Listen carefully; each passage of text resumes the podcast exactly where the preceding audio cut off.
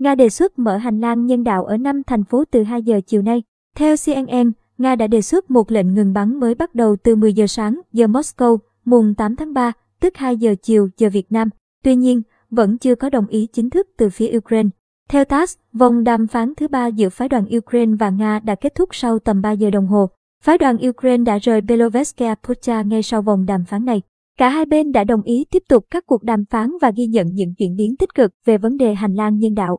Trưởng đoàn đàm phán của Nga, trợ lý Tổng thống Vladimir Medinsky, sau đó cho biết, ông hy vọng rằng các hành lang nhân đạo để sơ tán dân thường sẽ bắt đầu hoạt động kể từ ngày mùng 8 tháng 3. Các cuộc đàm phán với Kiev vẫn chưa đạt được kỳ vọng ban đầu nhưng sẽ được tiếp tục. Theo CNN, Nga đã đề xuất một lệnh ngừng bắn mới bắt đầu từ 10 giờ sáng giờ Moscow, mùng 8 tháng 3, tức 2 giờ chiều giờ Việt Nam. Điều này cho thấy Nga đã sẵn sàng mở các hành lang sơ tán từ Kiev, Chernihiv, Sumy, Kharkiv và Mariupol. Tuy nhiên, vẫn chưa có đồng ý chính thức từ phía Ukraine. Truyền thông Nga trích thông cáo của trụ sở điều phối Nga về ứng phó nhân đạo tại Ukraine rằng Nga tuyên bố ngừng bắn từ 10 giờ giờ Moscow ngày mùng 8 tháng 3 và sẵn sàng cung cấp các hành lang nhân đạo từ Kiev và các khu định cư lân cận đến Liên bang Nga qua lãnh thổ Cộng hòa Belarus tới Gomel. Tuyên bố này cũng nói cụ thể các hành lang sơ tán từ Chernihiv qua lãnh thổ Belarus, từ thành phố Sumy dọc theo hai tuyến đường tới Poltava và đến lãnh thổ Nga, từ Kharkiv đến lãnh thổ Nga hoặc đến Vipgorod, Ivano-Frankivsk. Ngoài ra, một hành lang nhân đạo sẽ được mở từ Mariupol dọc theo hai tuyến đường đến lãnh thổ của Nga và Zaporizhia. CNN ngày 8 tháng 3 đưa tin, Bộ trưởng Bộ Ngoại giao Ukraine Dmytro Kuleba đã xác nhận kế hoạch gặp người đồng cấp Nga Sergei Lavrov vào ngày 10 tháng 3 này. Ngày 7 tháng 3, nói trên truyền hình Ukraine, ông Kuleba cho biết nếu Lavrov đã sẵn sàng cho một cuộc trò chuyện thực chất nghiêm túc, thì ông ấy cũng sẵn sàng.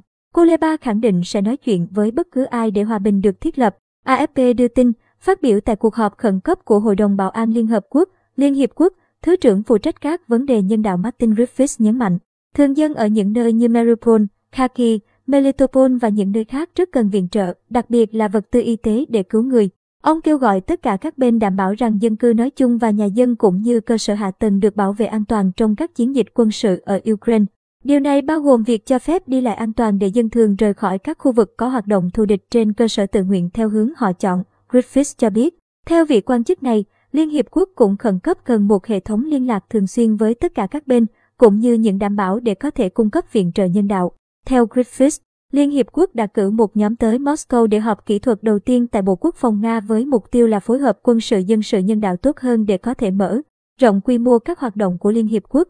Trả lời câu hỏi của phóng viên CNN Jetaber ngày 7 tháng 3, người phát ngôn Lầu Năm Góc John Kirby cho biết, các báo cáo rằng Tổng thống Nga Vladimir Putin đang cố gắng tuyển mộ các chiến binh nước ngoài để chiến đấu ở Ukraine, thay cho lực lượng Nga là đúng sự thật và nhấn mạnh Mỹ có những chỉ số để chứng minh điều đó. CNN đưa tin, Tổng thống Ukraine Volodymyr Zelensky đã đăng một đoạn video quay cảnh mình ở trong văn phòng ở kiếp tối mùng 7 tháng 3. Đây là lần đầu tiên mọi người yêu phó thể nhìn thấy ông Zelensky xuất hiện ở đó kể từ khi Nga bắt đầu chiến dịch quân sự đặc biệt ở Ukraine hôm ngày 24 tháng 2. Trong đoạn video, Tổng thống Ukraine tuyên bố, tôi đang ở kiếp. Trong văn phòng của tôi, tôi không trốn, và tôi không sợ bất cứ ai. Reuters đưa tin, Nga cảnh báo giá dầu có thể tăng lên 300 USD mỗi thùng. Và nước này có thể đóng đường ống dẫn khí đốt chính tới Đức nếu phương Tây ngừng nhập khẩu dầu vì cuộc tấn công Ukraine khi các cuộc đàm phán hòa bình hôm 730 đạt được nhiều tiến triển. Các cuộc bao vây và ném bom các thành phố Ukraine vẫn tiếp tục. Mai Hương, tổng hợp